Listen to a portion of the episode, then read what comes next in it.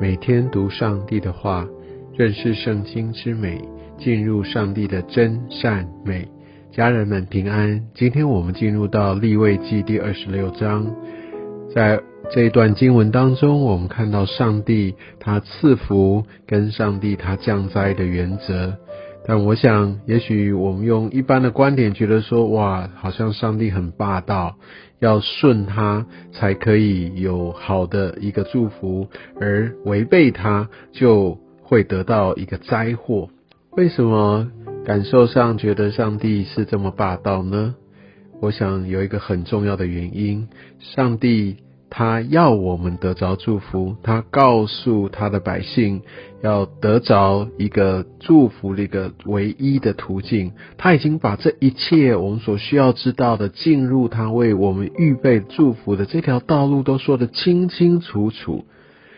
而应该他已经都说了，那其他就是我们自己决定就好了，不要管我们了嘛，对不对？因为他能做的。也该说的也都已经做尽了，但为什么会有这个灾祸呢？灾祸有可能几个原因，它灾祸也是因为我们选择的结果，灾祸是因为我们就离开了上帝预备的道路，就不在他的保守当中，就以来自各样的攻击。但这边我们看到他的灾祸却是由上帝所发动的。为什么上帝会发动这样的灾祸给他的百姓呢？从第二三节我们可以看到，他要我们改正来归上帝。我们的改正，我们的回转，是上帝降灾祸很重要的原因，或者也是唯一的目的。就像父母责罚孩子，是因为希望他的孩子能够知道该走的路。透过责罚，孩子会有所警惕，会被提醒，所以他不会再走错路。上帝一样用这样的方式，他也透过管教来导正他的儿女。所以我们可以看到，上帝有些时候他呃感觉出手也会蛮重的，是因为他不要让人一步一步的走到一个真的就无法回头的这样的一个绝境里。所以有些时候我们在三十二节，你可以看到说，哇，我要使地成为荒场，住在其上的仇敌就因此诧异。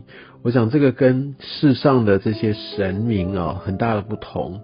然后他们呃这样的一个一个带领的方式，会让这些其他宗教的人，他们会觉得说啊，为什么好像你也有？拜神呢？那怎么搞的？他会让你变成这样的被摧毁，这样的被破坏？因为上帝不要我们在最终里面来耽误、来消耗，甚至失去了这个永恒。所以在这边，上帝他是做的非常非常的明确。四十节我们可以看到，所以到最后，这些呃在灾祸当中的百姓，他们会怎么样？他们会承认自己的罪。我们要回想这个罪的一个真实的定义，就是违背了上帝的心意，违背了上帝完美的创造。就如我们在创世纪开始，我们就说这个就是违背上帝的 shalom，一个真实的平安。这是他被造一个完美的心意被违反了，就没有在上帝美好的创造里。但我们可以看到，当我们的谦卑，当我们回转，四十一节这边说。啊，他就把他们带到仇敌之地，然后他们就会谦卑。而他们如果谦卑了，四十二节，我就纪念我与雅各所立的约，与以撒所立的约，与亚伯拉罕所立的约，并要纪念这地。所以，上帝是守约施慈爱的神。我们即使从刑罚降灾当中，都看到上帝他的恩典，因为他要人。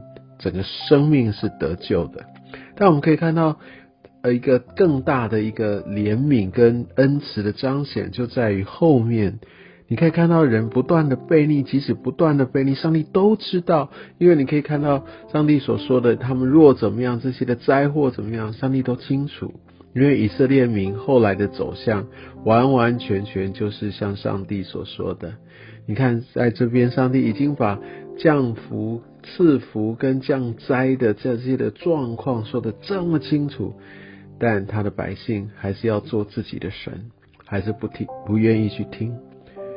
但四十四节说，虽是这样，虽是这样，他们在仇敌之地，我却不厌弃他们，也不厌恶他们，将他们进行灭绝，也不背弃我与他们所立的约，因为我是耶和华他们的神。所以，我们就可以看到神。我相信看到人的这样的一再的呃背逆，像神的心是痛的，但他是守约的神，他是施慈爱的神，也透过他不撇弃他的百姓，在降灾当中，其实神的手是不断的伸出，一方面用这样的一个责罚，要把呃他的百姓。赶回，或者是把他抓回到他应该走的道路当中。但我们可以看到，其实上帝他的爱在此也显明在我们的生命里。好，我们讲了很多关于这些降灾的原因，那我们来看看他要所降的福。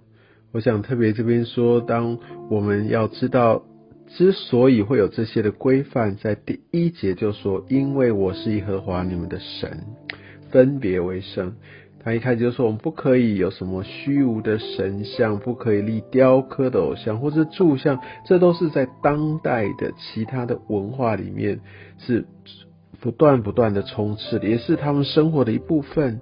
所以以色列人这一小撮人在这样的一个环境当中是很容易啊这样被拉扯、被牵引的。也许我们现在想说，哦，没有啊，我没有到这些神庙。现在的呃，整个的社会不是这样子。但如果我们知道当时的背景，这就是当时的文化。他们到底，他们有很多有形的偶像，他们会去拜。但现在没有太多有形的偶像，但充斥着无形的偶像。这个世界拥抱的价值，这个高举自己，不断不断的一个标榜人要来自主，社群媒媒体这些不断的推波助澜等等的，其实都不断的要掳掠我们的心。我们不可以随从，我们不可以去拥抱当代所高举的，我们必须知道我们真实的身份，我们是属神的百姓。那我们可以看到，哇，有些时候我们会去宣告，哈，你们五个人要追赶一百人，一百人要追赶一万人，仇敌必倒在你们刀下。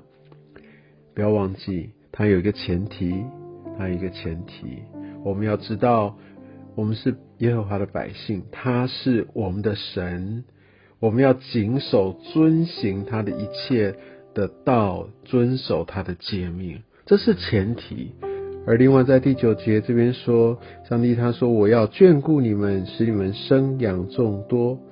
那我们必须知道哦，当我们生养众多的时候，不是因为我们自己怎么样，而是因为上帝他眷顾我们。那为什么上帝眷顾我们？是因为我们在他的保守里面，是因为我们谨守遵行他的道，因为我们定义的要来跟随他，要来顺服他。而我们也可以看到，上帝在我们当中，他要来行走，他要做我们的神。你知道，让我们可以做他的子民，这是何等何等的宝贵，何等的重要。因为这代表我们是归他的。我就想到，好像当呃美国他们呃有一个承诺，对于他的公民，如果他在海外遇到说战乱哈，他们的生命财产受到威呃威胁的话，那他们要派兵好要来让他的百姓。